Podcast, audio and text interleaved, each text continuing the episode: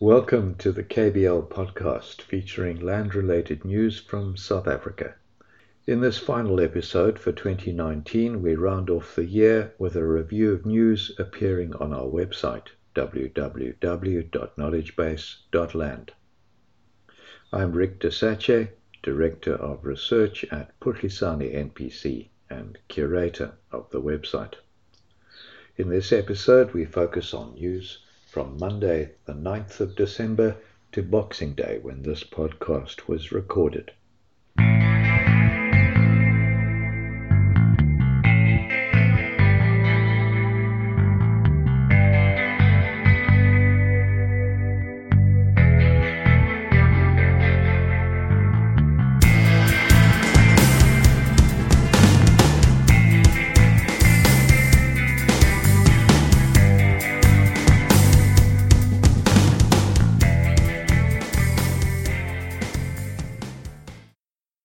Begin with a focus on expropriation. The F.W. de Klerk Foundation and the Institute for Race Relations team have been busy in the last couple of weeks writing commentary on the implications of the proposed Section 25 constitutional amendment. Dave Stewart for the F.W. de Klerk Foundation notes that although this is the 18th amendment to the Constitution, it is the first amendment to the Bill of Rights since the adoption of the final constitution in South Africa in 1996. The Foundation makes the point that while the Constitution Amendment Bill will require a two thirds majority to pass, once it becomes law, this would then leave, quote, the determination of the circumstances in which zero compensation may be paid to be stipulated in ordinary legislation that can, of course, be adopted or amended by a simple majority. Stewart and other commentators regard the current wording of the amendment as the Trojan horse which will erode the current security of property rights, or conversely, by implication, retain the fundamentally unequal status quo. Ivo Vegter, writing in the Daily Maverick, seeks to constitutionally limit the circumstances under which zero compensation could be payable, arguing that these, quote, should themselves be enshrined in the Constitution and that changes to those circumstances should require a constitutional amendment. Similar stances are taken by Terence Corrigan and Anthea Jeffery who represent the Institute of Race Relations. Corrigan, like Stewart, argues the way that the 18th Amendment Bill is currently worded could potentially allow for a subsequent Act of Parliament to be passed, which would, by a simple majority, allow all land to pass into the custody of the state, as in the case of water and mineral rights.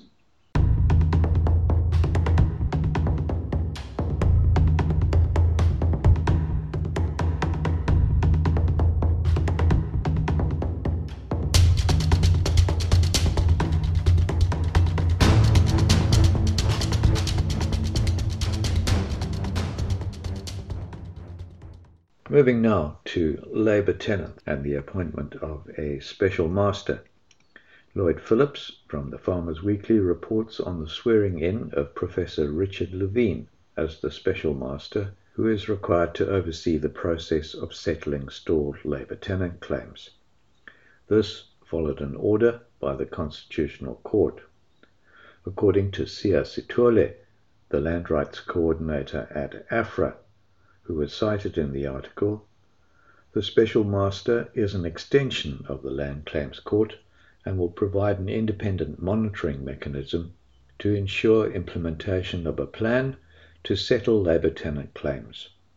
This plan must be submitted to the Constitutional Court by the 31st of March 2020. According to Sithole, quote, representatives of the Agriculture Department would thereafter have to periodically and under oath provide the Land Claims Court with progress reports on the implementation of the plan.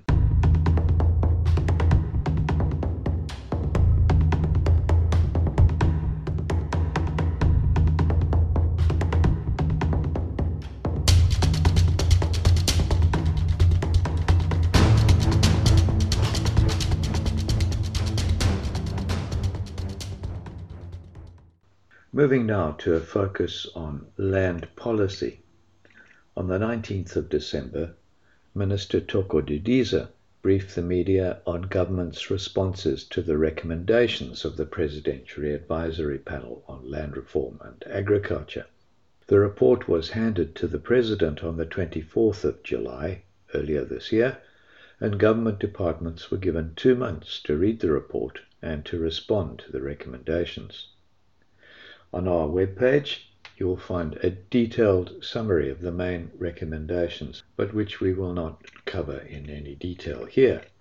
The Minister's response to the panel's recommendations has not been particularly substantive.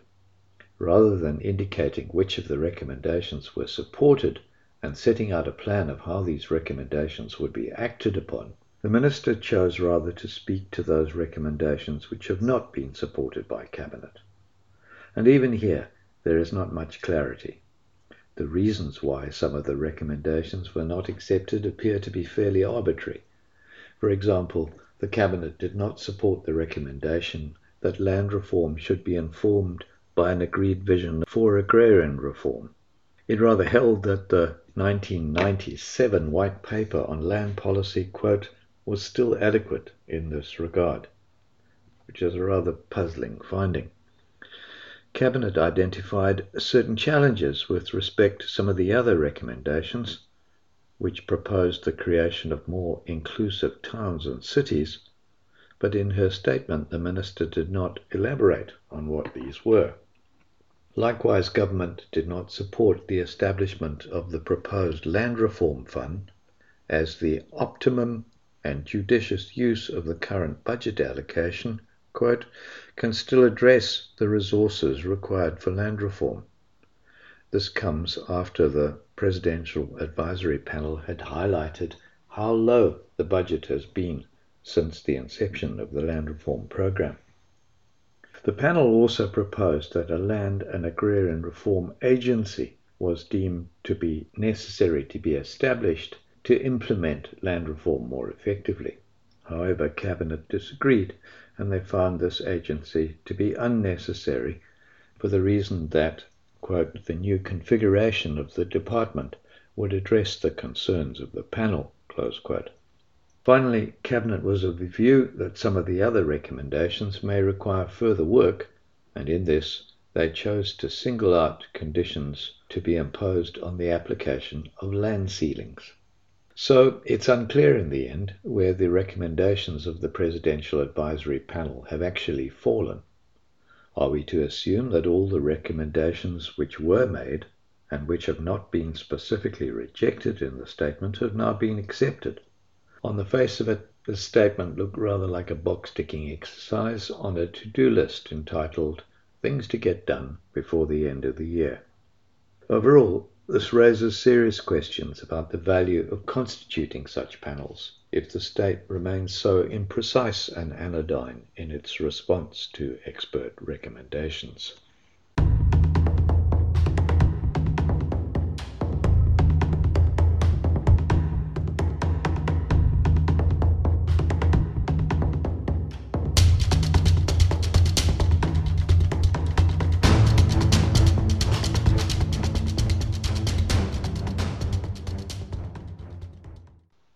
With respect to restitution, on the positive side, Minister Didiza was reported to have submitted a detailed plan on the redevelopment of District 6 to the Land Claims Court.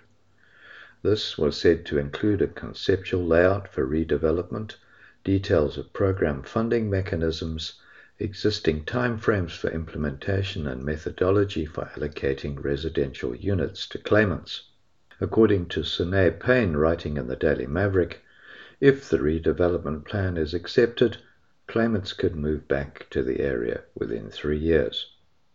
However, given the delays to date, this would be a near miraculous outcome. As a gesture of acknowledgement to the dispossessed of District 6, Keizersgracht Street was officially renamed Hanover Street on Heritage Day.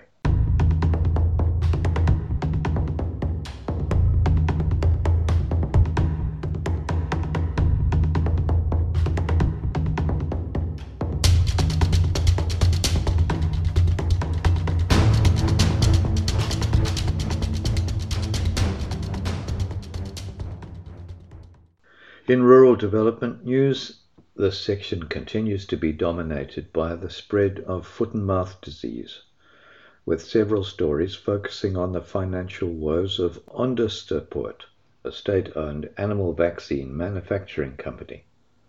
These concerns about the financial health of the facility have subsequently been denied.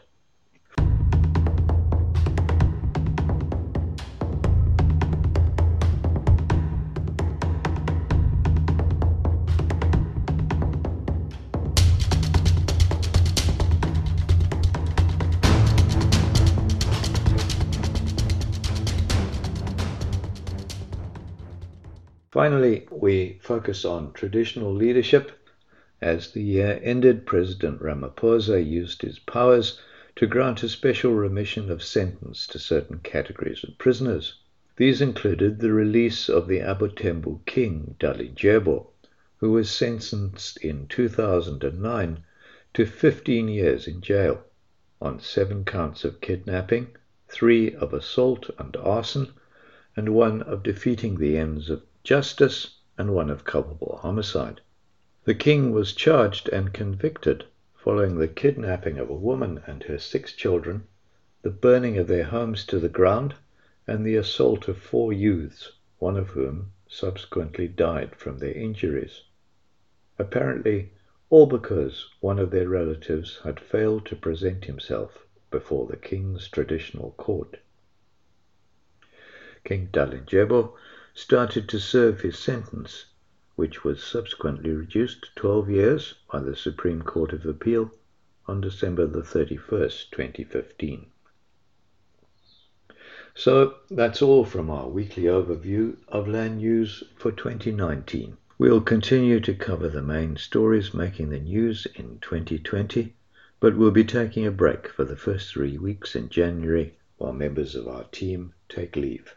We'll also be pausing our podcast series during the holiday period, and our next podcast will be available on Monday, the 27th of January, and will feature all the news from the first month of the year. Until we meet again, have a great new year, and we look forward to rejoining you in 2020.